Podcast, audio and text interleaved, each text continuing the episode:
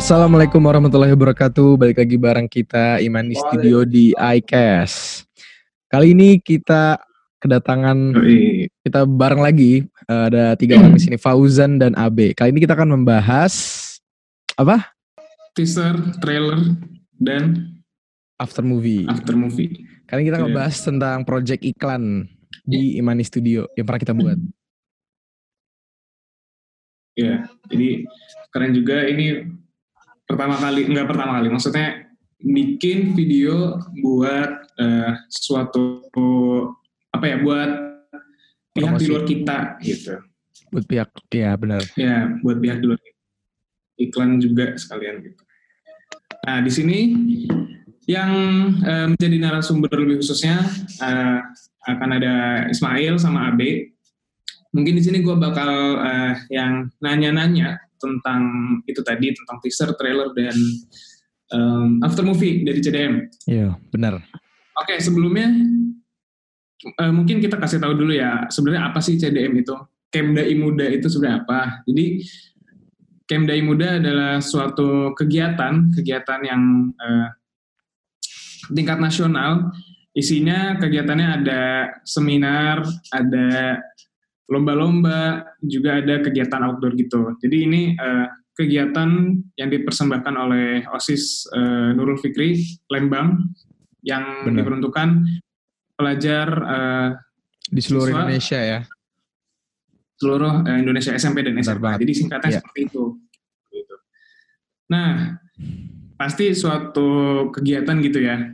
Untuk uh, kita menarik uh, pesertanya untuk join, untuk berpartisipasi di acara kita ini, pasti kita uh, melakukan uh, promosi-promosi atau uh, dalam tahap discovery gitu ya, untuk orang-orang uh, dapat tahu acara kita itu.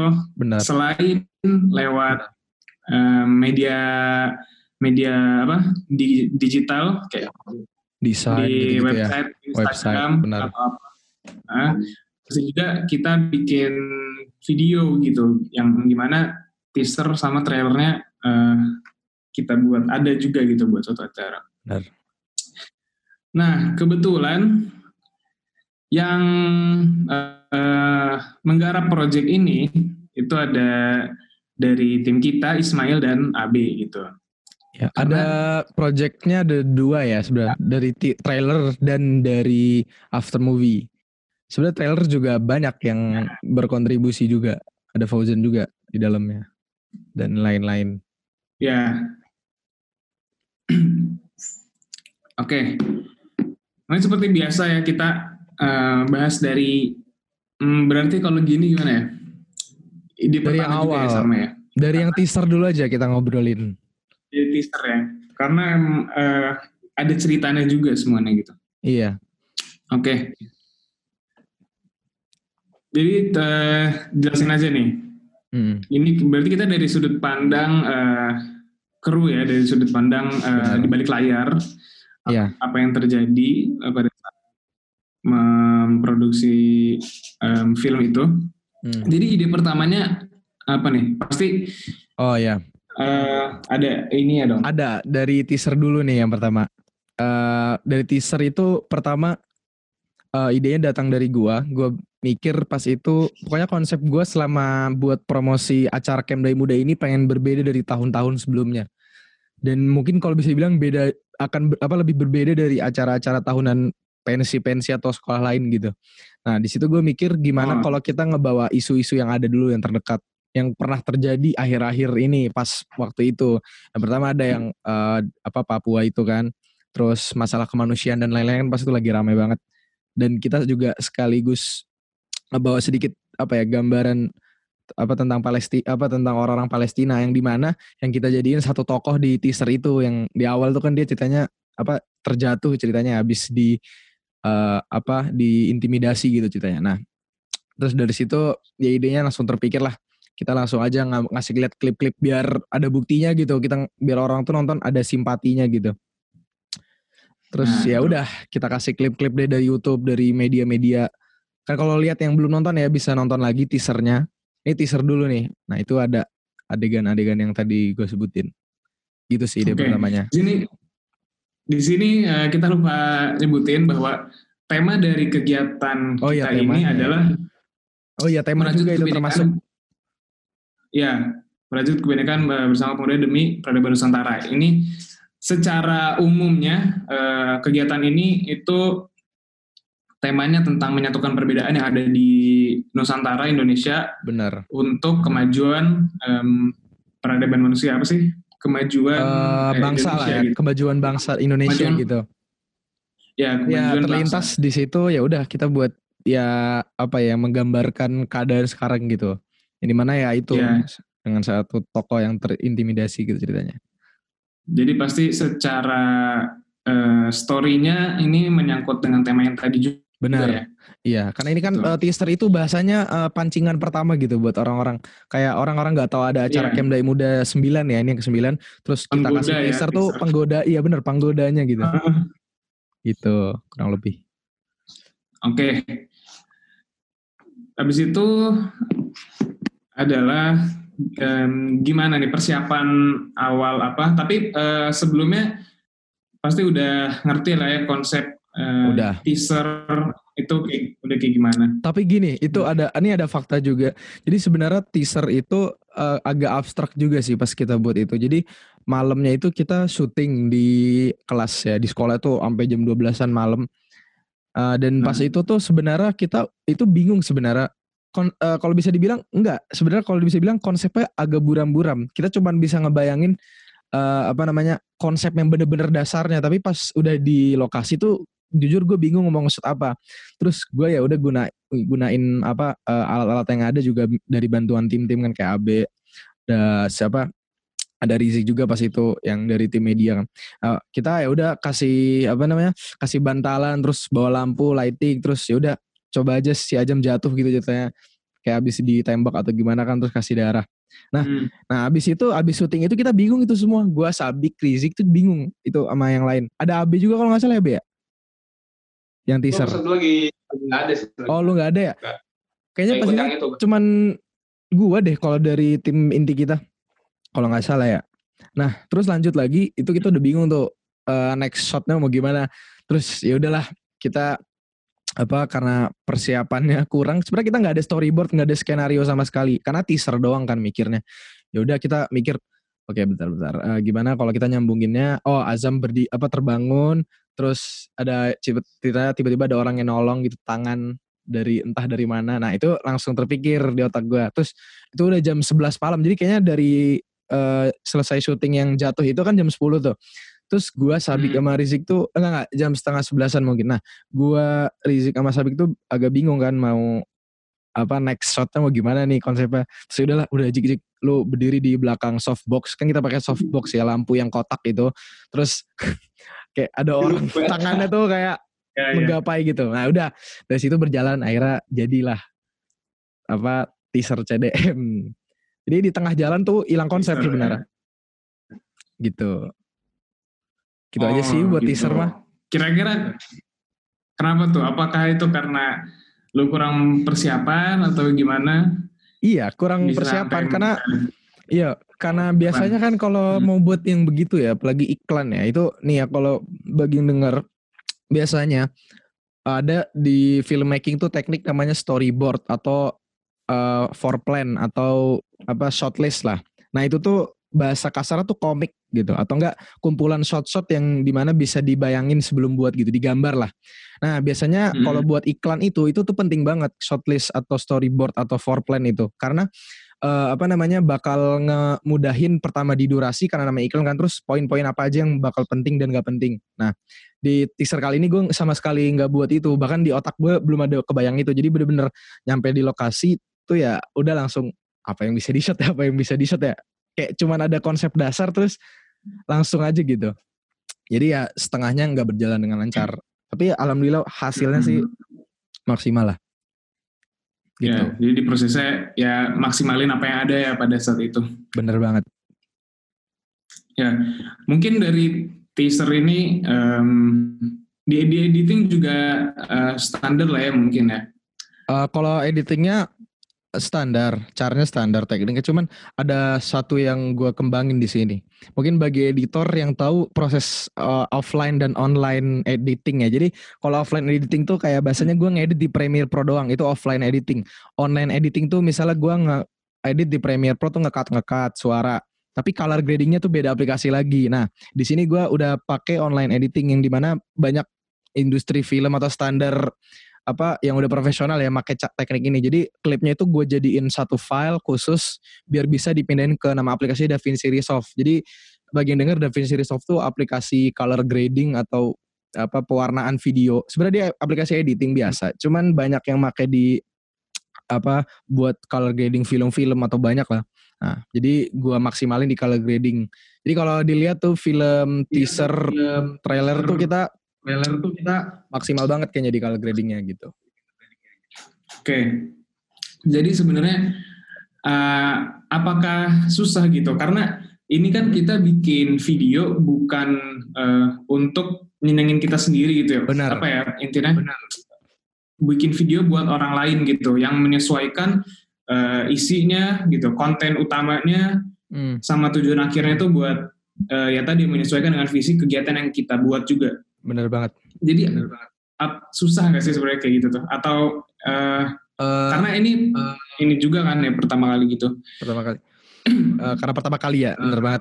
Itu susah sih. Banget. Jadi kayak kita harus satuin visi misi tuh bareng gitu, nggak bisa sesuai Imani doang, nggak otak gue Ojan, Abe, Lutfi, Kevin dan lain-lain doang gitu. Harus benar-benar Uh, semua pihak, bukan teman kita doang, bukan panitia yang ngadain doang gitu. Semua orang yang nonton tuh harus setuju dengan apa video yang kita buat gitu. Kayak dari guru-guru kita, apa sekolah dan lain-lain. Termasuk gimana caranya ada daya tarik agar orang bisa ikutin acara itu gitu. Nah, jadi gitu sih yang penting ya. Terus kita nggak, karena gimana ya? Gue juga nggak suka konsep-konsep yang banyak tulisan terus editan-editan glitch gitu ya. Karena zaman sekarang kan.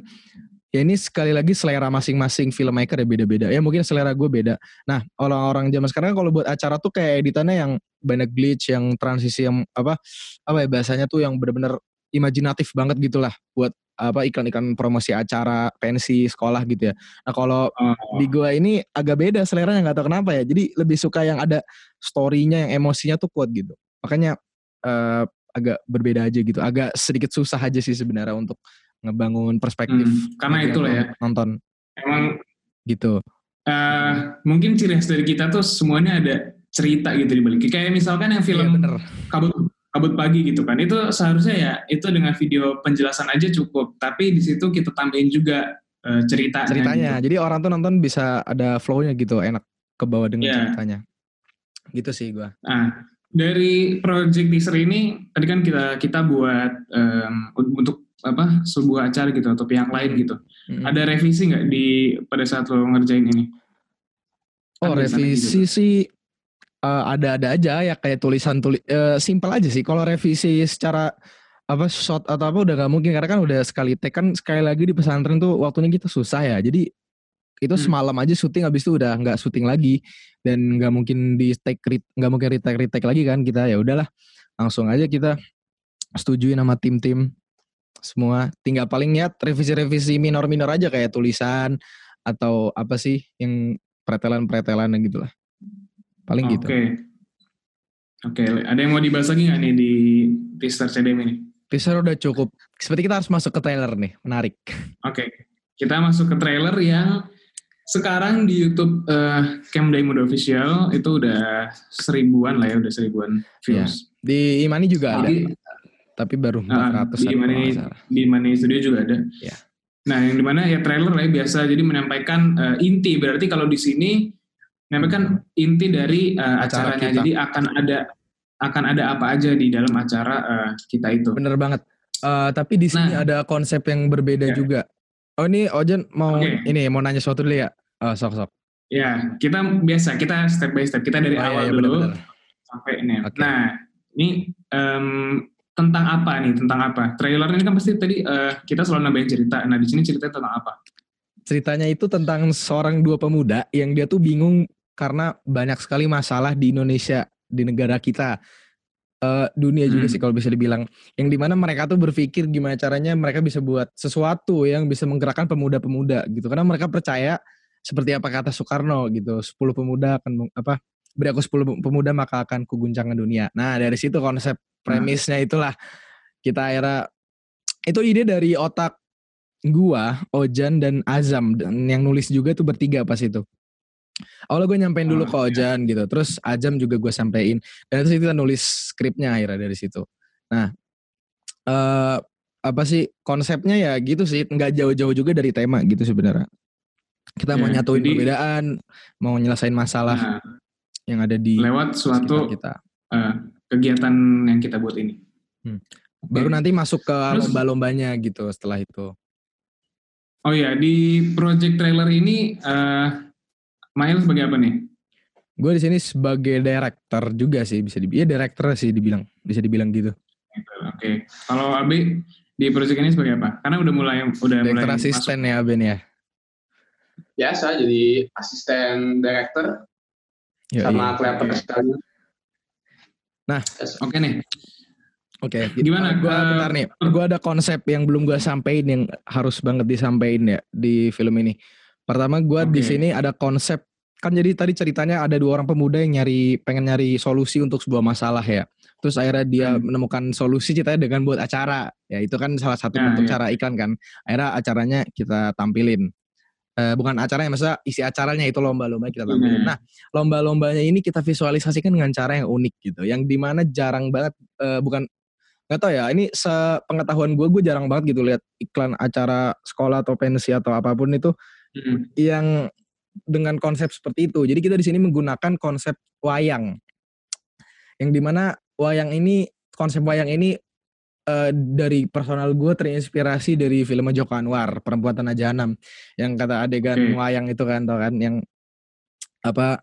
Wayang kulit, wayang kulit yang belakangnya ada yeah, lampu, yeah. Jadi, terus bayangan uh, doang. Nah, sekaligus kita menyampurkan kultur budaya negara kita di situ. Jadi an- kental antara persatuan budaya dan juga apa poin-poin Islami dan jihadnya tuh juga ada gitu di trailer ini. Hmm. Gitu. Dan seninya tuh dapat gitu, dapat banget gitu. Makanya ada konsep yang unik juga yang uh, menurut gue poin tambahan juga gitu buat trailer ini. Gitu. Jadi ada banyak banget ya dari tema acara kita, terus kita tuangin ke satu video trailer itu kalau yeah. dibeberkan banyak banget unsur-unsur yang uh, yang terkandung di dalam video itu ya. Hmm. Ya jadi tadi ya. Nah uh, ada tantangan uh, khusus nggak atau uh, gimana? Apa, gimana? Di, ada tantangan khusus nggak di uh, project trailernya? Ada sih, sebenarnya ada. Tantangan khususnya, sekali lagi yang pertama di waktu syuting ya, karena jadwalnya susah. Sama ya, yang adegan, ya udah, udah basic banget ya. ya. Nah, uh, yang kedua itu, apa sih, karena kita harus, apa sih, latihan gerakan-gerakan itu loh. Uh, terus gimana caranya biar kelihatan di bayangan tuh lagi benar-benar, kan itu kan pakai konsep wayang aja, jadi pakai bayangan. Itu harus kelihatan gitu gimana orang itu bisa visualisasiin lombanya gitu. Nah itu kan kita kesusahan juga ya. Ya apa hmm. kayak oh ya ada sedikit cerita kan ya, yang kata apa sih uh, yang visualisasi lomba apa M H Q yang baca Quran tuh. Nah itu uh, kan ada oh, yang iya, iya. ya yang guru ngajinya tuh kan itu bukan pakai peci kan, itu sebenarnya pakai celana silat kan itu, terus di nah, kayak gitulah Pak. Ya, itu agak kreatif-kreatif hmm. aja gitu. Ya menurut gue agak sedikit bingung dan agak bikin pusing juga proses kreatifnya okay. menurut gue. Nah di sini eh, tadi um, di tadi kita udah bicara uh, dalam sudut pandang kreatornya uh, ya. Nah Bener. kebetulan uh, Abe juga, ya walaupun gue juga sih, cuman gue pengen denger dari Abe. Ya Ojan juga nih. Uh, selaku yang pada saat itu di lokasi syuting yang adegan uh, nunjukin lomba-lomba itu yang pakai konsep uh, wayang kulit gitu. Gimana Belu, boleh cerita nggak apa yang terjadi di sana, atau misalkan ada cerita-cerita spesial lah yang cuman bisa kita kasih tahu di sini. Abe di sini juga jadi, tetap jadi direktur asisten ya? Iya, oh. selalu. Sekaligus jadinya. Pas di sana itu kan ada lomba-lomba yang misalnya kan kalau panahan, panahan itu bakal jadi jelas, bakal langsung orang, orang ngerti kalau misalnya ada panah, jadi gampang. Panahannya itu diambil dari ex, yang punya ekskul panahan. Dia hmm. tinggal dia langsung dapat orang ngerti ekskul panahan. Nah, tapi kalau ada misalnya lomba debat, nah itu dia. Kita hmm. harus bisa jadi ngertiin orang kalau lomba itu debat, ya itu caranya itu bingung kita. Dulu itu kita sampai oh. kayak debat hmm. ini, habis itu tangannya main-main gini malah jadi kelihatan kayak kurang debat, malah jadi kayak kan tidak. Kayak suami istri lain kalau kata orang-orang. Jadi itu apa buat buat ngebangun perspektif orang buat ngerti lomba itu itu yang butuh tantangan sih. Iya, sama kayak yang oh. tadi gue bilangnya juga sih, bener.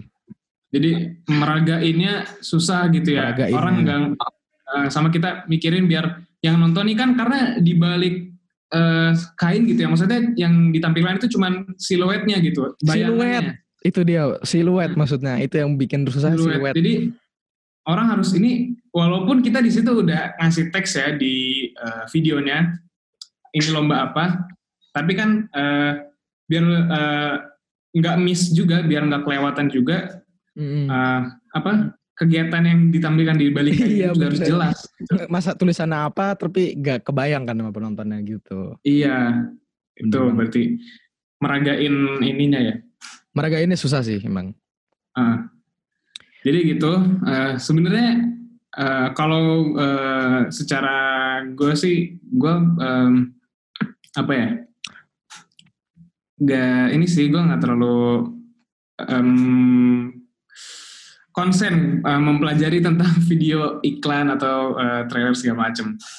Terus ini gitu. Juga ya ada informasi juga pas yang adegan sebelum kan ada dua ini dua adegan pas yang lomba itu yang kedua yang sebelum kan yang perbincangan antara dua pemuda itu kan. Nah yang dua pemuda itu ini secara sinematografi itu juga kita maksimalin banget karena kita pengen ngebangun suasana yang benar-benar uh, apa? intens dan tegang gitu. Jadi kita di situ pakai dua lighting ya. Jadi satu softbox dari atas. Jadi itu itu buat ngasih kayak taulah konsep yang kayak lampu apa lampu satu dari atas gitu untuk menambah dramatisir yeah. adegan kan. Nah itu konsep yang dipakai hmm. yang gue pikirin dari situ. Terus lampu. Nah dari belakang tuh ada lampu oranye. Itu buat nyambah kayak kesan panas hangat gitu. Panas ya. Ya drama, dramatisir gitu, dan tegang juga. Nah terus ada hmm. suatu apa proper, ada beberapa properti juga yang kita pertimbangkan secara warna yaitu apa baju. Nah di sini kita pakai jas ya. Uh, yeah. Apa jas itu kita mikir warna biru. Karena di situ kita pakai konsep teal and orange yang dimana yang banyak film-film atau banyak apa sih adegan-adegan tegang dramatis itu itu biasanya pakai warna teal orange. Nah di situ makanya kita suruh hmm. baju semua pakai baju biru, nah, pakai jas sorry, jas biru, terus pakai lampu orange. Jadi menambah suasana tegang. Jadi kalau yang nonton juga mungkin agak dapet lah feel-nya. Sama sound design juga dan sound recording di situ kita juga improve banget. Kan biasa kita pakai mic Rode yang biasa tuh ya. Nah di sini kita pakai mic Rode yeah. ya, eh pakai mic Rode, pakai Zoom. Jadi emang recorder beneran, recorder bagus gitu. Makanya suaranya tuh bener-bener suara, bagus. Uh, dan itu bener-bener susah banget ya kan ya kita sampai berkali-kali ada hmm. suara bocah main basket lah, ada yang kedengeran bocor. Ya, hujan, sampai hujan. Terus hujan juga, jadi harus nah. bener quiet. Itu juga sih poin nah, artistiknya. Itu tadi uh, tata tata properti ya di adegan. Benar. Tata properti. Uh, adegan pertama berarti ya pas adegan uh, percakapan Abdul Azam sama Kasuba itu. Nah, benar. Terus apa yang lo lakuin nih pas di adegan yang wayang kulit itu? Di situ kayak gimana cara bikin latar seperti itu? Oh gitu. Ah, itu pertama kita ada testing dulu ya. Testing pertama itu gue gue berdua tuh sama Yoga di studio malam-malam. Jadi itu pertama gue bingung tuh. Jadi kan di otak gue udah ada ide, ih pengen banget trailer C D M tuh pakai konsep wayang kulit. Tapi gue berpikir gimana caranya gitu ada wayang kulit. Masa kita nggak punya nggak punya apa sih layar putih lebar terus bisa ditancap ah. gitu. Nah kebetulan gue pas itu baru beli kain, kain putih lah. Terus kain putih itu gue mikir lampu lighting di studio ada dua. Tiangnya bisa dipakai tuh. Terus yaudah tiangnya gue lem, gue lem. Terus gue lebarin, minta bantuan Yoga. Terus ya gue rapiin. Terus gue coba, Yok, lu coba berdiri di tengah-tengah. Di belakang layar. Terus gue nyalain dari belakangnya ada, kita punya lampu L E D juga, Godox, warna oranye, warna oranye ya. Sama persis yang kayak di trailer. Terus kita coba, uh gila kece banget nih. Dari situ belum selesai. Di situ gue masih belum maksimal. Ah, ini kayaknya masih kurang nih. Belum kerasa nih Perempuan Tanah Jahanamnya gitu. Terus gue mikir, gimana kalau uh, gue maksimal di color grading. Akhirnya gue pakai DaVinci Resolve lagi ya, biar lebih enak kan. Gue coba warna-warnanya tuh lebih, inilah pokoknya gitulah. Dan akhirnya dapat warna yang terbaik. Uh, setelah test cam itu, baru kita bisa pakai pas di syuting, apa, di lokasi syuting trailernya gitu. Jadi cukup, ah ini sih cukup coba-coba juga sebenarnya, eksperimen eksper hasil eksperimen gitu. Nah mungkin udah udah jelas lah ya. Sebenarnya ini jujur gue bingung sebenarnya pada ah. saat ini di episode kali ini kita mau ngobrolin apa? Iya. Karena kenapa nih? Ya sebenarnya udah udah jelas sih gitu ya dari cerita tadi kita udah sampaikan. Oh, iya. Terus. Um, Teknik juga udah uh, sedikit disampaikan. Mungkin uh, ada yang punya usung kan ya? Kita mau bahas apa di trailer? Ayo bersuara. Bahas di trailer tuh, di trailer ya tuh, itu ya, aja sih gue mah. Itu. Kayak lebih ke bagaimana dapat konsep kayak gitu gitu. Karena gue pengen ngasih perspektif ke orang-orang. Trailer acara atau teaser acara tuh nggak harus yang kayak mannequin gitu lah, yang orang jalan terus. Apa yang lihat samping kanan ada orang lagi lomba atau apa tuh kayak bisa kita kasih cerita gitu. Kenapa? Enggak, enggak. Enggak, gue menyadari sesuatu. Kenapa, kenapa? Enggak, yang yang jalan terus nengok ada lomba tuh apa? Ya enggak, maksudnya ya enggak, eh, gue gak menyindir loh. Gue maksudnya, bukan, maksudnya yeah. kreatif gitu. Jangan okay, gitu-gitu okay. terus. Kita kembangin industri hmm.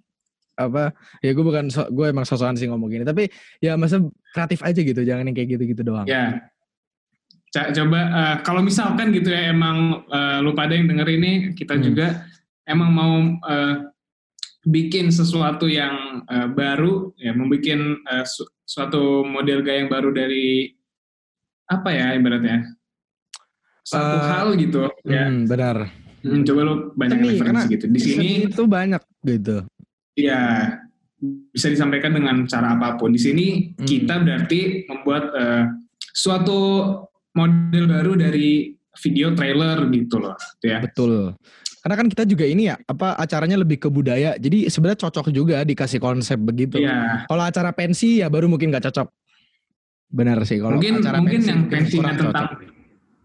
Mungkin tapi yang pensinya tentang budaya-budaya juga mungkin masuk aja.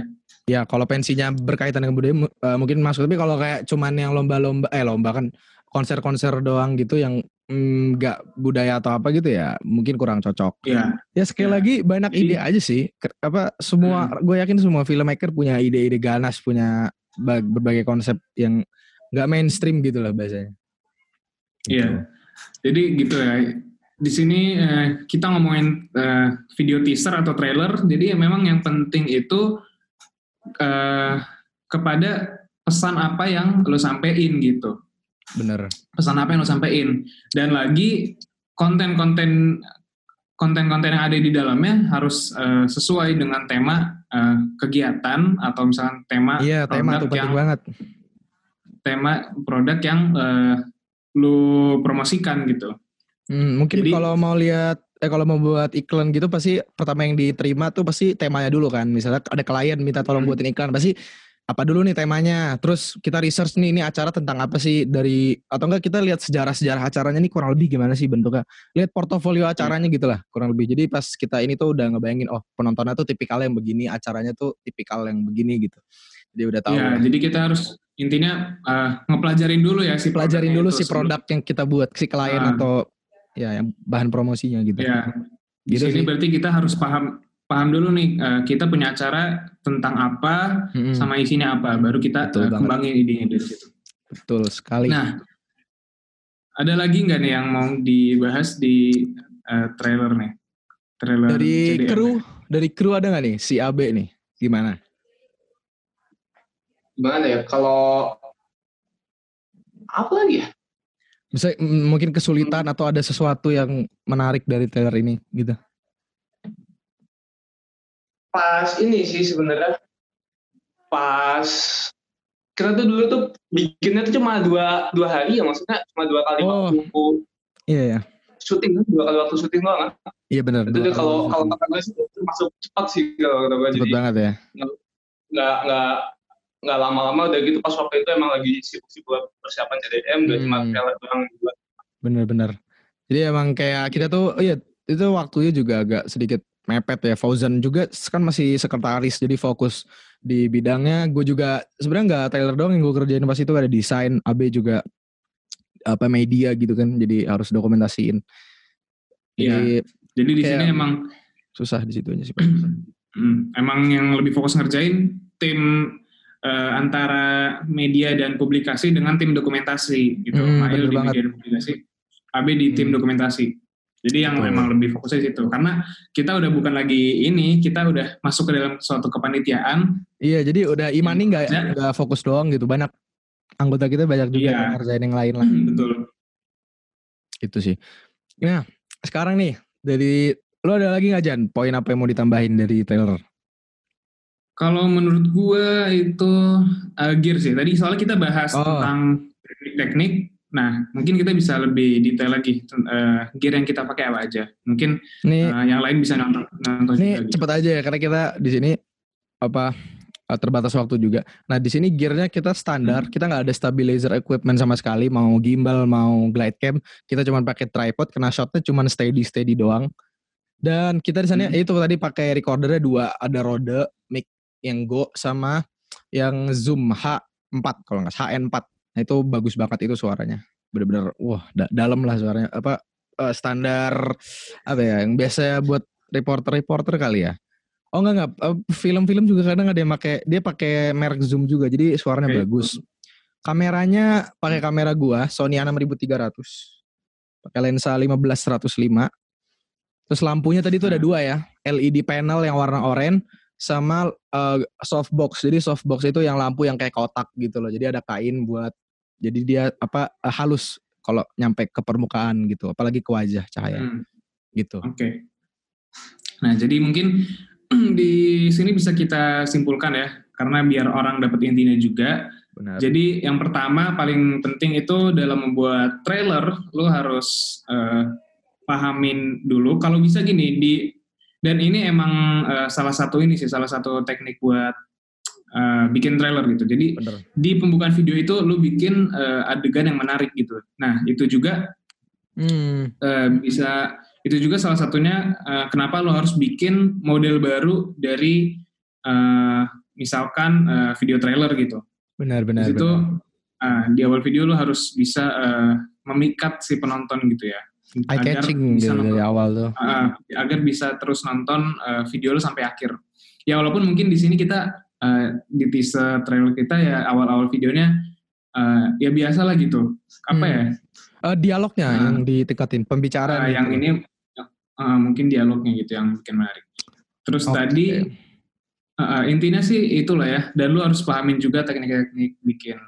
Pahami uh, apa? Produk yang lu lagi buat itu dia bagaimana sih orangnya, si produk itu gimana mm-hmm. apa apa portofolionya gitulah bahasanya ya, apa yang dia ya, karena sebenarnya di sini kita juga bukan spesialis ya, bukan spesialis uh, ya video, ya seadanya aja lah ya, ya kita tahu aja oh. gitu uh, uh, mungkin di sini kita ya tadi lebih bahas ke um, filmmakingnya gitu. Bener tadi banget. Tentang teknik-teknik baru, teknik tadi uh, seperti itulah.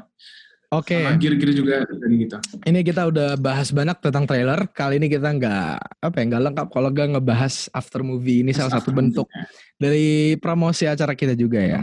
Oke lanjut. Jadi kita di sini ngobrol after movie. Nah, after movie C D M ini uh, itu kita uh, garapnya berdua. Jadi gue berdua doang di after movie ini bareng si Abe. Betul. Jadi benar-benar berdua doang gitu buat after movie C D M. Gimana Be, jelasin Be after movie C D M nih? Dari mananya nih? Dari, dari persiapannya deh. Eh, Oke, okay, jadi kalian yang sekarang kalian yang jadi narasumbernya nih, gue uh, yang bakal nanya. Oke okay, oke. Okay. Oh iya iya, tanya-tanya Jan. Hmm, jadi ya. uh, langsung aja nih. Pertama-tama konsep apa yang uh, lu pada pakai buat after movie ini? Kalau ya, isinya pasti ya. Jelas lah ya kalau isinya. Tentang uh, recap acaranya gitu. Konsepnya gimana? Konsep. Yo. Jadi konsepnya kita sesuaiin sama tema. Habis okay. itu kita ini apa? sebelum buatnya itu sebenarnya juga masih bingung konsepnya apa nih, soalnya kan ya masa wayang-wayang lagi kan nggak mungkin, atau jadi hmm. kita itu nyari lagunya dulu, habis itu kita sesuaiin sama lagunya. Iya kan, dok ini udah bukan buat film lagi kan, jadi dokumentasi gitu, jadi apa oh, real life gitu, kita jadi harus nentuin dulu dari sebelum-sebelumnya. Hmm. Konsepnya iya iya kata Abe sih bener, emang ada, kita kan sesuai tema ya, jadi tetap ngebawa acara dari segi desain-desainnya, terus apa ininya juga ya kita banyakin dari tema acara juga, yang dimana yang di tema acara itu ya kita juga ngambil dari apa klip-klip dari acaranya langsung kan, nama juga after movie. Nah jadi jadi gitu ya Abe, kita pakai lagu dulu ya sebelum apa apa bahasa sebelum crafting after movie-nya, kita nyari lagunya dulu gitu. Oh, nice. Okay. Jadi visualnya lebih gampang. Bener okay. banget. Mungkin uh, biar lebih seru nih di after movie ini, min, uh, kita dengar cerita atau pengalaman uh, dari Ismail dan uh, Abe pada hmm. saat uh, uh, menggarap nih after movie. After movie dari kegiatan banyak, kita tadi. Banyak sih Abe, ini gila sih bener ya. After movie ini parah ini. Ceritain ini.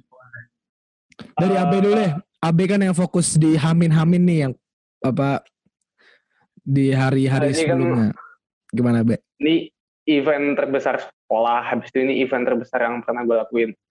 Habis itu persiapannya panjang, acaranya padat banget, persiapannya padat, dan itu dia, gue rasa senang banget walaupun rasanya capek. Tiap momen, tiap saat, apapun itu, teman-teman persiapan apapun, apa acaranya gimana, gue harus dokumentasiin selalu itu. Capek ya itu dia, capek tapi pakai apa tuh equipmentnya? Coba uh, sharing-sharing dong teknisnya. Ada benda yang sangat berguna yaitu stabilizer, stabilizer D J I Ronin. Wah. Di sini Abe pakai dua ya, kadang pakai D J I Ronin, kadang pakai Zhiyun ya. Ah, uh, kalau yang lebih ke kegiatan-kegiatan pertukangan misalnya kayak masang-masang. Iya kan, karena kan ini angkatan panitianya kan angkatan kita, jadi pas lagi bawa-bawa apa sih uh, spa, apa sih spanduk apa namanya tuh uh, umbul-umbul gitu, atau masak motong-motong kayu gitu kan, itu Abe ya pakai Zhiyun gitu ya, biar lebih mudah uh, kali ya, lebih kompak, lebih simple, lebih simple gitu ya, portable bener banget. Oke okay. Itu uh, berarti da- tadi dari segi apa ya, pengalaman singkat mungkin.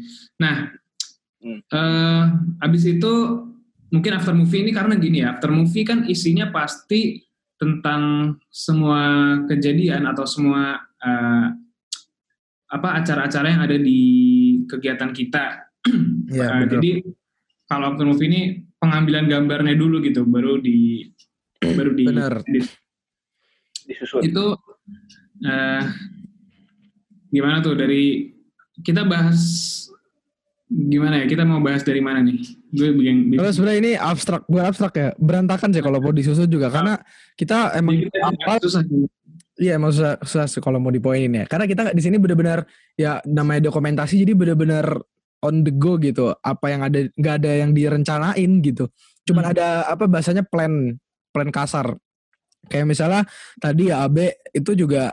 Uh, ini kan Be, misalnya uh, ini Hamin, Abe kan fokus juga ya di Hamin acara buat dokumentasiin. Hmm. Nah pas Abe Hamin-Hamin itu, si Abe tuh kayak tiap ada acara, tiap ada kegiatan persiapan tuh bener-bener harus kayak, uh, gue selalu ingetin, Be ini abis ini ada ini, lu dokumentasiin sana. Terus Abe harus kesana, ntar apa selanjutnya ada kegiatan persiapan lagi, Abe harus dokumentasiin terus gitu. Sambil lihat rundown. Sambil, ya sambil lihat rundown juga. Itu kalau buat Haminnya gitu. Ini di hanya nih pas acaranya ini dua hari ini yang bener-bener nah kompleks. Gimana? Uh, kita kan nggak per, apalagi gue ya, gue kan nggak nggak pernah tahu kayak acara-acara gini-ginian gitu. Hmm. Jadi ya shortlist shortlist itu ya yang ini aja. Ini loh. Nggak nggak buat. Mendadak semua, jadi yang penting ini all gini keren, langsung ini enaknya dari mana, langsung aja langsung ambil. Kita gitu. Tuh kita tuh ini loh, sebelum buat after movie C D M itu ya, kita nontonin after movie after movie D W P, after movie yeah. apa sih uh. uh, pensi pensi atau acara-acara gede lain gitu, Ultra Music yang gitu-gitu loh. Jadi emang kayak gue sama Abe tuh, oh Be, ini gue suka nih yang ritmenya begini nih, yang shotnya tuh yang kayak gitu lah. Mm-hmm. Jadi gue sama Abe tuh, itu sampai gue sama Abe ya, kayak ngakak-ngakak sendiri aja gitu, ber- eh, berdua di studio gitu nontonin. After movie-nya Ultra Music tuh, wah, pecah banget yang Miami. Iya, makanya keren banget. Gue sama Be, gila Be, kita harus buat kayak gini Be. Gak boleh kalah. Ya walaupun emang beda jauh juga, tapi setidaknya kita tuh kayak ngambil konsepnya tuh yang kayak gitu. Oke, okay, oke. Okay. Jadi bisa dibilang nih uh, after movie C D M ini terinspirasi dari uh, after movie after movie acara-acara besar gitu ya, acara-acara. Iya. Konser. Jadi ada hyperlapse-nya, time-lapse-nya, transisinya enggak sih? Sebenarnya transisinya dikit ya di nah, di sini. Dikit hmm. Karena kayak, emang uh, speed aja kayak susut ya, gitu-gitulah. Hmm.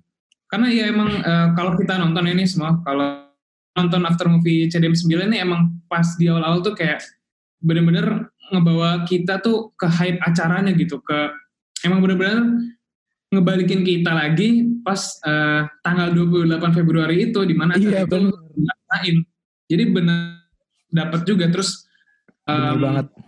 Benar banget tadi yang dibilang uh, ritme videonya tuh yang cepet yang gitu, gitu loh. Pokoknya ajep-ajep menyala. Nah, tapi kita di situ nggak gitu. Ngilangin unsur acaranya itu uh, di awal ya. Ini mungkin disclaimer ya, bagi denger tuh pasti banyak yang bilang, ini acara sekolah kok dugem-dugem gitu ya. Itu hmm. karena yang kita banyak kasih di awal ya yang dugem-dugemnya aja. Tapi kan setelah itu coba nonton dari awal sampai apa full gitu. Kita juga ngasih lihat kegiatan-kegiatan lombanya dan segala macam. Itu tuh yang dugem-dugem yang asik-asik tuh cuman acara pas pembukaan sama ada namanya malam akrab sama uh, penutupan doang, dan sisanya mah acara tentang ya apa lomba seminar perbaikan inilah perbaikan ilmu pengetahuan hmm. atau seminar dan segala macam yang baik ya, gitu ya. Ini bagi yang mungkin belum tahu acara Kemda Imuda aja ya, takutnya gara-gara nonton itu jadi ada pemikiran negatif. Soalnya jujur ada yang pernah gitu bilang ke gue kayak, ini acara dugem atau aduh astagfirullah, ini pesantren ini acaranya. Ya, ya sih ada salahnya juga gitu. Gue sini harus ngambil keputusan gitu. Kalau uh, editannya after movie C D emang gak di-hype-in, ini susah ya sebenarnya. Kalau gak di-hype-in editannya banyak gitu-gitu tuh gak menarik yang nonton juga. Hmm, kayak, gak masuk ke kita gitu. Gak masuk ke kita orang-orang juga. Karena nah, terus, emang... Terus juga apa ya itu apa jadinya kesannya nanti ada, apalagi mungkin untuk orang-orang yang bener-bener apa ya, terutama bisa orang tua-orang tua gitu yang kayak nganggep, oh ini udah gak bener nih kok malah dugem-dugem. Ya jadi kayak serba salah aja gitu. Kita buat buat islami banget, uh, apa target kita gak ini ntar gak menarik jadinya. Terus kita buat yang islami, apa yang gak islami banget, yang kayak gitu, ya ada juga. Tapi ya porsinya cukup sih kalau di after movie ini, alhamdulillah iya. Gue sama Abe bisa rancang gitu. Seimbang aja sih gue rasa. Walaupun kayak gitu emang balance ya sebenarnya. Balance. balance. Hmm, ada emang yang kayak gitu. Tapi emang konten inti acaranya yang dimana inti acaranya itu uh, dakwah ya, seminar. Bener dakwah ya, maksud gue dakwah tuh. Nah, itu tetap ada juga. Poin dakwahnya. Karena ya gitu ya, ini kita mungkin agak ngomongin uh, di luar after movie. Jadi emang hmm. kalau misalnya kita buat uh, video yang seperti itu yang tujuannya untuk um, kita atau misalkan untuk, ya itu kan lebih ke anak-anak muda berarti tujuannya ya, ya. Nah, tujuannya hmm, juga target, target memang kita uh, menyesuaikan, menyesuaikan dengan uh, zaman sekarang gitu loh. Benar jadi, banget. Biar gini loh, biar bisa lebih diterima, biar lebih mudah diterima. Iya. Gitu. Kalau after movie-nya tuh yang tenang-tenang gitu ya, yang lagu-lagu slow mellow, yang ada cuman suara apa sih uh, musik-musik apa Arabik-Arabian gitu kan kayak mungkin kurang masuk aja gitu. Enak. Soalnya kalau orang Arab yang nonton suka mereka kan. Tapi kan kalau target gini, kita gini, kan gini. Nontonnya kayak ini acaranya garing banget gitu. Gitu. Iya, jadi emang ya itu biar fleksibel lah, intinya harus fleksibel kalau misalkan uh, dalam kayak gini ya. Ya kalau iya. Bisa. Nah, terus kita bahas apa lagi ya? Nih Abe nih, Be ceritain Abe. Be. Be.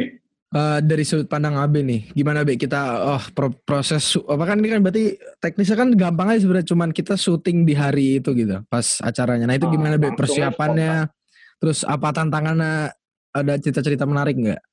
Gimana Abe? Itu kan C D M ini kan kegiatannya mulai dari apa subuh itu udah mulai ada materi, habis itu terus harian tuh sampai malam, bener, tuh sampai bener. jam sebelasan.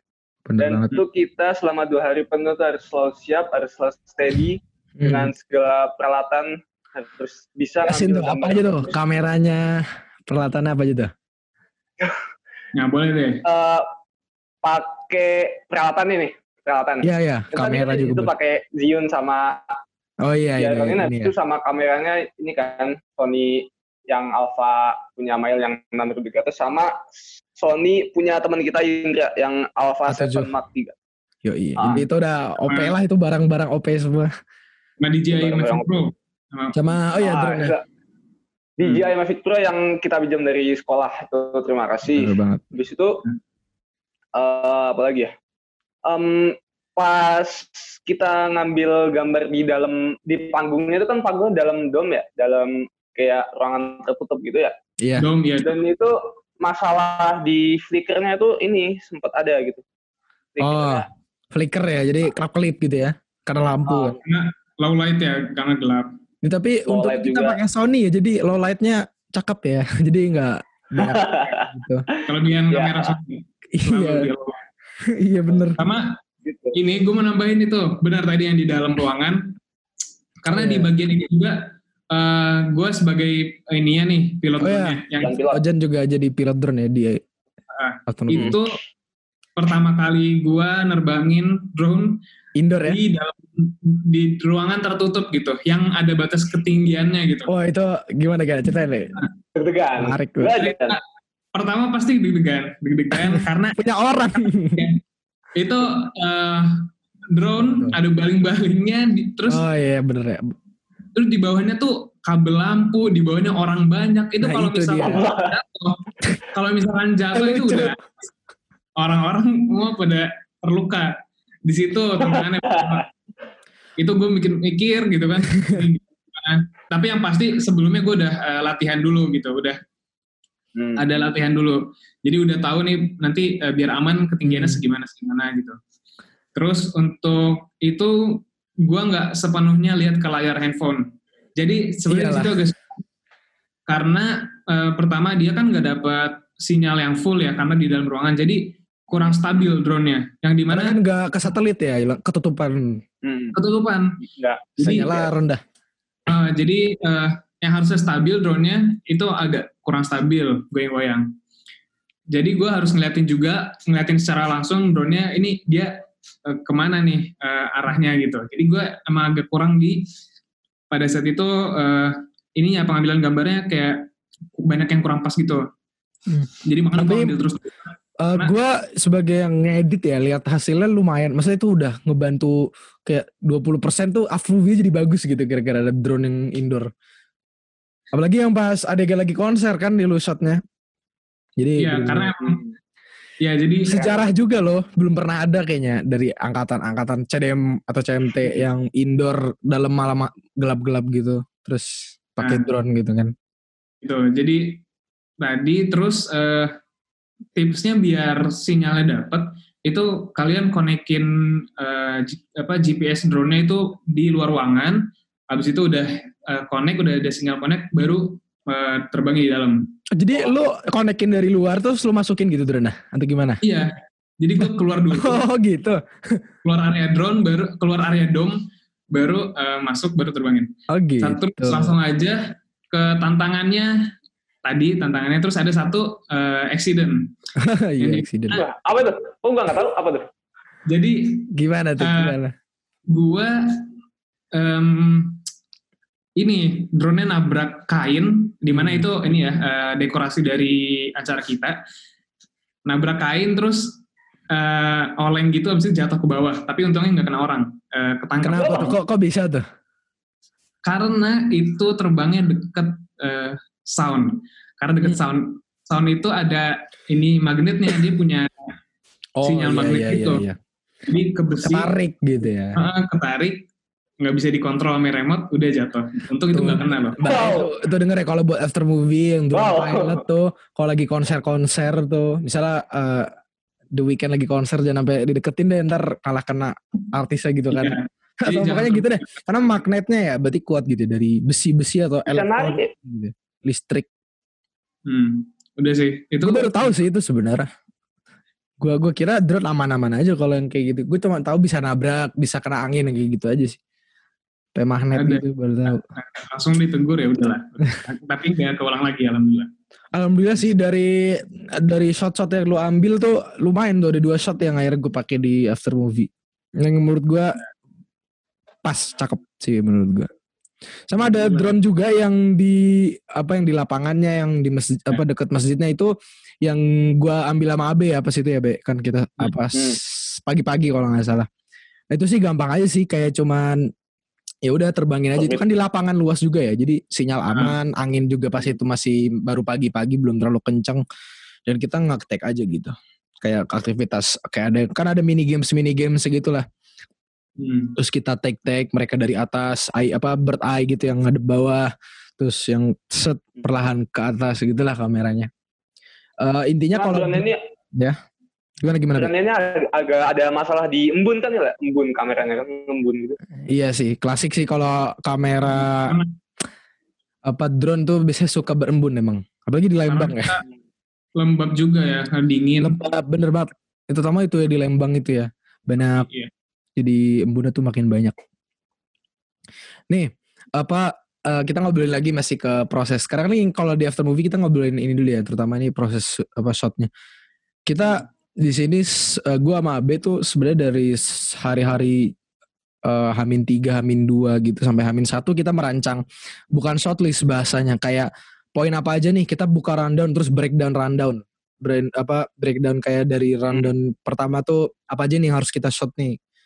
Uh, beda ya bukan shortlist ya kayak kira-kira apa aja yang mau kita shot up, apa sih agenda atau kegiatan apa aja yang mau di shot gitu terus kita apa kita list satu-satu kebetulan kita kan bisa megang H P ya di acara itu jadi ya kita bisa oh ya sama ada H T juga kan jadi gue sama Abe saling nge-share lah nih gue udah buatin ininya kira-kira ntar lu ngambil ini tugas gue ngambil ini hmm. Jadi itu literally aja ini anak jaksel jadi gue benar-benar berdua doang gitu sama Abe bukan hmm. Kalau after movie lain kan biasanya banyak timnya. Ini bener-bener dua. Jadi harus multitasking gitu. Abis ini harus bisa ngambil yang ini juga. Bisa ngambil acara. Bisa ngambil closing. Uh, banyak angle-angle juga gitu. Capek ya Be ya parah itu gak bohong gitu. Uh, also kan ada banyak juga acara yang jalannya itu barengan. Padahal tempatnya beda jauh. Nah itu karena ada nah. H T itu jadi kita bisa gampang lah. Gak, gak numpuk gitu kan. Alhamdulillah. Ya. Jadi tipsnya gitu, jadi dicatat aja dulu apa poin penting yang harus ada di acara ini gitu, yang harus direkam. Itu paling penting sih. Apa aja yang harus direkam di dalam acara ini gitu. Jadi nanti yang tinggal listnya. Ya. Yang penting nanti di uh, after movie itu harus ada semua dokumentasi kegiatan yang ada di uh, dalam acara itu. Jangan ini, sampai kelewatan gitu. Kalau boleh jujur ya, ini semua apa yang ditampilin yang udah jadi final di after movie yang di YouTube sekarang itu baru tiga puluh persennya mungkin dari semua footage yang kita punya ya. Jadi masih banyak tuh sebenarnya apa adegan-adegan shot-shot yang kita pikirkan kembali yang akhirnya kita nggak nggak masukin karena eh, itu saking banyaknya. Jadi kita harus bener-bener milih yang bagus gitu, yang benar-benar cocok. Hmm. Karena itu kan nggak gampang ya buat masalahnya bukan buat kesenangan kita doang kan. Harus jadi biasanya tiap adegan itu tiap shot sorry ini bukan adegan lagi. Tiap shot itu apa harus ada ini kenapa harus ada shot ini gitu. Ini fungsinya buat orang, apalagi nanti buat perusahaan yang misalnya mau buat nyari donasi kan. Ini fungsinya buat apa hmm. gitu. Nah kita pikirin juga di situ. Jadi kita mikirin juga kayak ini perlu di shot nggak ya? Kayaknya kalau cuman orang lagi makan sosis di bazar, kayaknya nggak usah dimasukin deh ngapain gitu. Kayak yeah. yang bermanfaat gitu lah. Sambil mastiin videonya jadi padat dan jelas gitu. Nggak usah ini banyak ya, yang... Bener. Gitu. Buat teman-teman nih ini uh, karena gue ada salah satu agenda lain mungkin oh. gue keluar oh. keluar dulu ya oh gitu nih ah jadi gue ini aja ada ada pesan ada pesan oke okay, oke okay. gimana nih gimana jadi uh, itu tadi kalau misalkan ini khusus after movie ya uh, jadi um, buat after movie ya pasti harus ada uh, semua ke, apa dokumentasi kegiatan tadi yang gue bilang karena hmm. uh, isi itu jangan ada yang kelewat habis itu uh, sampai jauh Uh, hmm. kalian harus punya konsep juga buat video after movie-nya kayak gimana. Jangan lupa jangan jauh-jauh dari tema gitu. Habis itu uh, tadi yang udah Mike sebutin sama Abi sebutin. Hmm. Paling dari gua Uh, kalau misalkan itu acara kalian ada sponsor, jangan lupa cantumin sponsor di uh, di shot atau misalkan betul di akhir banget. Video. Uh, hmm. Sama uh, kalau misalkan nanti kalian pakai video itu ke uh, sponsor lagi, itu durasinya jangan panjang-panjang karena menurut gue idealnya itu nggak uh, sampai tiga menit ke atas. Jadi maksimal tiga menit gitu okay. kalau kalau bisa ya. Jadi ya gitu aja. Ini karena gue lagi ada. Oke oke. Maaf nih kali ini agak ini ya apa agak berantakan sedikit ya jadwal karena kita yeah. juga apa ada sedikit keresahan sebenarnya akhir-akhir ini. Oke okay, yeah, jadi oke okay, makasih okay. banyak Jan. Nanti yeah. sampai ketemu di iCast selanjutnya. Yeah. Oke okay, Be. Jadi kita udah ngobrol nih kan kayak dari prosesnya udah banyak lah ya. Terus kita mulai masuk ke editing nih Be. Hmm. Gimana nih kalau menurut lo? Kita ini ya apa? Ya kayak tadi lo bilang kan nggak nggak banyak kayak glitch-glitch yang bikin orang puyeng. Iya benar. Menyesuaikan sama lagunya. Habis itu apa? Memadatkan tiap kegiatan yang ada jadi satu video yang jelas gitu. Jadi kita kayak apa benar-benar tiap shot tiap dari ritme lagu tuh ada apa fungsi apa sih bukan fungsi manfaatnya gitu dimasukin hmm, ada artinya gitu. Ya, gitu. Terus kegiatan setiap. Hmm. Terus gue pengen ngobrolin kan kita ada interview juga ya. Jadi bagi pemirsa hmm. yang dengar. Oh, iya. Iya kan ada interview kan. Interview itu kita rekam hmm. itu setelah uh, sebenarnya editing after movie-nya udah setengah jadi. Jadi kita awalnya kita kayaknya nggak dulu nggak mikir ada interview nggak sih pas sebelum sebelumnya. Kita dulu mikirnya tuh interviewnya tuh malah ke ke pejabat. Cuma gak dapet oh, pejabat. Oh iya ya. Iya iya ya. Kita kan disuruh hmm. interview apa sih para pejabat yang datang gitu ya. Tapi kan gak sempet. Uh, uh, tamu. Ya bintang tamunya gitu. gitu. Jadi kita malah interview akhirnya ya wakil sama ketua ininya kan acaranya. Pelaksananya. Hmm. Itu kita di situ pakai konsep interview biasa aja sih sebenarnya. Kayak ada uh, apa ceritanya ada nanya terus mereka suruh jelasin. Uh, itu juga sebenarnya udah disiapin kata-katanya seperti biasalah terus syutingnya juga kita nyari tempat yang enak dilihat pakai baju C D M gitu ya biar bahwa hmm. uh, kental a- akan acaranya gitu kan hmm. terus jadi, apalagi nih sebenarnya tuh kayak gue tuh banyak gitu yang pengen ngobrolin dari C D M uh, afternoon uh, eh, apa dari lo apa nih ini penting banget nih pas sponsor itu jadi sponsor itu harus benar-benar diliatin sampai benar-benar jelas gitu gede-gede kalau bisa logonya itu juga jangan yeah, yeah. kayak Republika jangan, itu ya uh, itu itu penting itu jadi bener banget pihak sponsornya merasa seneng habis itu ya kedepannya lebih baik lagi kalau bisa tuh ditaruhnya di awal malah ya kalau buat sponsor ya, ditaruh jadi di awal uh, belum masuk kesannya, ke acaranya ad, kesannya acara ini terima kasih banget karena ada pihak-pihak ini yang bisa bikin acara bisa bagus. Iya, iya benar banget. Itu yang syuting sponsor lu semua kan itu berarti ya? Iya. Yes, dari ya. Yang kalau bisa dilihat tuh ada yang Republika, ada yang apa? Radio, uh, radio apa itu ya? Radio itu banyak itu sponsor, juga. Wong Solo gitu-gitu. Oh. Nah itu semua itu abang yang syuting. Nah terus. Apa ya, gue pengen ngebahas juga di after movie ya, atau dokumentasi acara gitu, dokumentasi kayak gini lah. Itu tuh penting banget kalau menurut gue tuh, kita banyakin tipe-tipe shot yang beda gitu. Karena misalnya ada satu apa kegiatan, kegiatan misalnya lomba ngaji gitu. Kita jangan nge-shot wide doang gitu, terus uh, liatin anak ngaji dari jauh atau apa gitu. Kita ada yang mediumnya, ada yang close up-nya gitu kan, kayak... Iya terus karena kita pakai gimbal kan jadi kreativitasnya bisa banyak ya movement kameranya gitu kan. Alhamdulillah. Iya jadi bisa lebih kreatif lagi gitu buat movementnya jadi biar nambah menarik aja sih kalau menurut gua. Hmm. Oke. Okay. Kita itu nggak nggak ada shot-shot yang steady ya, semua gerak semua kan ya. Paling time lapse doang sih. Time lapse doang sih ya time lapse. Oh. Itu bagi yang denger ya kita time lapse itu uh, pakai timelapse foto gitu, bukan timelapse yang apa video direkam iya. lama-lama. Dan ini timelapse-nya beda-beda, ada yang dari kamera Abe juga, ada yang dari kamera gue. Kamera Abe lagi-lagi dia dari Hamin ya, jadi udah persiapan dia udah ngerekam lama. Terus kalau gue itu fokus ke Hamin satu sama pas acaranya. Kayak pas pagi-pagi yang tau kan yang di lapangan tuh yang ada tulisan C D M, itu gue rekam. uh, subuh-subuh tuh gue rekam sama si Lutfi tuh. Subuh-subuh, abis subuh tuh langsung pergi ke sana, rekam tiga puluh menitan. Tapi pakai foto. tiga puluh menit. Iya tiga puluh menitan kalau nggak salah. Habis itu yang kita yang malam-malam yang apa ada panggung ceritanya naikin bisi-bisi yang di panggung. Oh iya iya iya iya. Itu durasi tuh panjang banget sampai berjam-jam, jadi ya nggak mungkin ya kalau pakai video, jadi kita pakai foto. Durasinya apa juga iya, iya. Antar foto juga lumayan lama. Berapa jam sih itu gue lupa dah? tiga jam kalau salah. tiga jam ya? Malam. Oh iya itu sampai... itu naikin panggung kan ya, kita naikin panggung hmm. apa sampai panggungnya tuh naik ke atas gitu ya. Oh, itu sampai jam duaan maksudnya. Sampai jam satu nih, nggak tahu deh. Itu kayak lama. Oke, okay. okay, nih, kita udah tahu kan sekarang uh, prosesnya panjang. Oh ya, yes, sorry hmm. kita lupa mention nih, ada hyperlapse juga nih. Nah, yang di awal tuh yang kata dari apa sih dari uh, jalan terus masuk ke dalam oh. dom, itu yang paling ikonik banget kayaknya di After Movie C D M yeah, tuh. Itu, itu gue yang rekam, itu rekamnya pakai teknik after apa after movie lagi, hyperlapse yang modern ya. Maksudnya banyak orang pakai gitu. Nah, itu caranya gampang sih sebenarnya, tapi harus bermodal. Jadi harus pakai gimbal. Jadi kita uh, gua gua lock nih gimbalnya.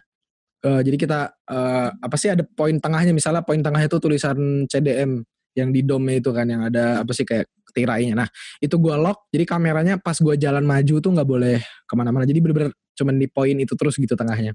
Terus udah gue jalan dari atas ke bawah, terus itu itu pakai video itu, gue jalan biasa aja. Nah nanti di editing dicepetin, terus dikasih motion blur, habis dikasih motion blur di apa sih di rotate gitu, diputer.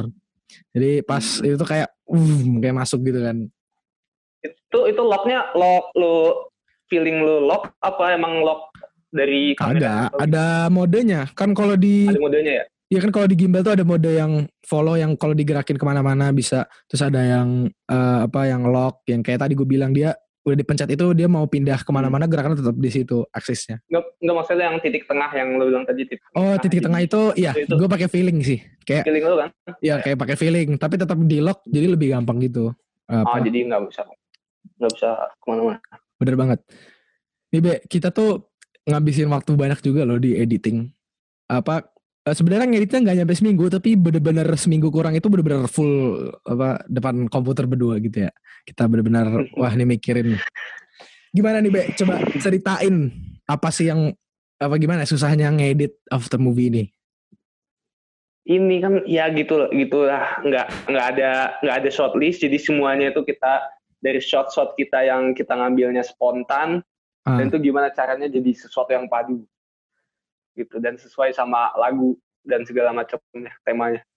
Gitu sih, yeah. sama madetin tiap kegiatannya tuh masihin itu ngurus, oh, iya, jadi iya. dari tiap awal sampai akhirnya. Itu. Jadi tiap, apa, tiap kegiatan tuh ada gitu ya, kita harus, mm-hmm. apa, lengkap lah bahasanya, karena kita kan dokumentasiin acara, gak boleh kelewatan apa kegiatan. Jadi tipsnya gitu juga kan, Uh, di list kira-kira nih kegiatan ini penting yang ada yang yang penting masuk ke apa dokumentasi after movie-nya tuh apa aja. Nanti pas di editing sama pas syuting juga bisa jadi patokan. Oh ini nggak usah di shot nih, ini aja deh yang penting-penting. Nah, uh, setiap pihak bintang tamu gitu atau apa itu harus ada soalnya. Oh iya benar-benar. Ya, penting. Well, orang-orang terhormat kayaknya yang yang perlu apa sih yang perlu diliatin kayaknya harus ada kayak bintang tamunya, sponsorship.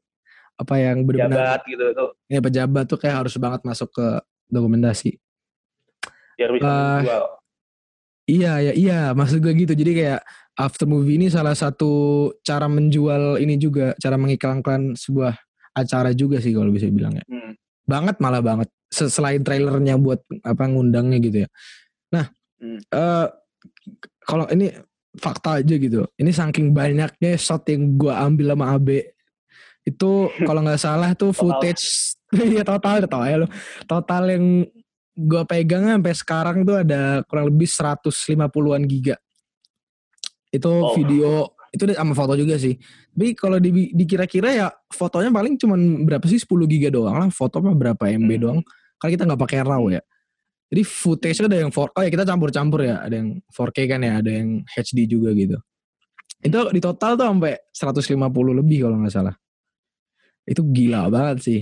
Kalau yang kita masukin di apa editannya cuman berapa paling? Cuman kayak dua puluh giganya aja. Karena kita ya itu kan. Kita mentingin apa yang penting dan apa yang gak usah gak usah dimasukin gitu. kita juga nggak bisa maksain, misalnya kita saking kita pas lagi di acaranya tuh senang banget sama acara ini ya, so kita hmm. semangat banget buat ngambil gambarnya, susut, nah itu pas pas pengen ngeditnya tuh nggak bisa, ah ini pokoknya harus ada ini, ini keren banget menurut gue, iya, iya. Jadi kita sesuai sama apa yang udah ada. Ya, tapi di apa sisi lain juga kita di situ tetap mementingkan unsur apa uh, apa sih namanya videografinya gitu, estetiknya gitu, jadi nggak menjauhkan dari apa sih keindahan apa sih editannya gitulah, di mesti tetap keren. Walaupun ya itu shot-shotnya tetap dipertimbangkan tuh, tiap shot ada ini penting gak apa kagak. Sampai itu revisi after movie tuh banyak ya. Beda kalau film kita kan, kita bisa buat film nih Imani. Bisa kalau film ya udah pas sudah jadi mah ya udah sepakat semua gitu. Ya udah namanya film udah pasti gitu. Uh, kalau udah direvisi ya udah pasti gitu. Nah kalau after movie ini se apa selama proses pembuatan tuh kayak banyak banget revisi gitu. Ya karena sekali lagi kan banyak pihak yang pengen nonton ini gitu. Jadi ini banyak yang bilang, ini enggak, ini enggak boleh. Kata ketua kita kan, teman kita ya, Sabiq. Uh, si Sabiq kan ketuanya, Wira-Wira. Nah itu dia bilang kayak, ini jangan Il, jangan masukin. Oh ini masukin aja Il. Ah ganti, ganti, ganti. Ya kayak gitulah. Jadi akhirnya kayak finalnya tuh banyak banget akhirnya. Draft-draft sebelumnya. Sampai jadi after movie-nya sekarang di-upload ke YouTube. Di, gitu. Di after movie kan banyak kayak apa, kata-kata yang misalnya di scene yang ada tulisannya moto kita yang karya, pemuda, bersahabat. Oh iya, iya benar. Kita masuk itu awalnya kan itu juga ya. Awalnya cuma kata-kata tulisan huruf biasa, habis itu oh ya, iya iya. Setelah proses panjang kita bisa ngubah itu jadi gitu. Uh, ini apa kreatif proses bahasanya tuh. Kalau apa yang biasa orang-orang tahu tuh kreatif proses tuh masa kayak gitu, kita bisa apa ngebuat sesuatu tuh dengan yang kreatif gitu, enggak cuman kayak tul- kan kan oleh iya kita kan dulu ini cuman tulisan doang kan. Tulisan tok gitu. Hitam. Pemuda karya gitu, item kayak Eh boring ini kayak kita, iya makanya kita kreasiin kayak ya udah ini kita out uh, apa sih uh, dalamnya kita ganti jadi black apa kita tempel layer footage di belakang, jadi tulisannya tuh footage-nya hmm. gitu. Proses-proses gitu sih kalau untuk apa iklan acara juga bakal dinilai tinggi juga kalau kita bisa kasihin kreatif. Hmm. Gitu ya kurang lebih kita udah bahas panjang tentang apa after movie dari teasernya juga bahkan trailernya gitu. Ada pesan gak Be atau apa uh, yang mau disampaikan tentang ya, ini? Pokoknya bagi teman-teman yang mau yang yang udah punya acara tahunan gini, yang udah punya event-event sekolah gede, kalau mau buat dokumentasinya itu jangan sampai ada yang kelewat apapun itu. Apalagi itu kalau menyangkut Bener. pihak-pihak lain. Benar banget. Itu ntar bisa dipertanggungjawabkan. Is pertanggungjawabkan, bener. Uh, di sponsorship terutama, terutama sih, kayak berterima kasihnya tuh harus kelihatan gitu kalau di video dokumentasi itu. Aplaus. Iya bener banget. Kasih. Hmm. Karena pengalaman aja kalau misalnya kita presentasiin after movie gitu, uh, yang uh, sponsornya kurang jelas tuh kayak takutnya nggak enak aja gitu ya. Apalagi kalau jadinya malah jat, jauh dari tema acaranya kan. Jadi ya gitu aja sih, lebih didalemin aja. Itu. Kita sepertinya akan cukupkan apa iCast kali ini. Uh, semoga bisa diambil pelajarannya, apa ilmu-ilmu atau pengalaman-pengalaman tambahannya. Semoga yang mendengar sehat selalu, stay safe, selamat berbuka puasa. Wassalamualaikum warahmatullahi wabarakatuh. Salam. Waalaikumsalam warahmatullahi wabarakatuh.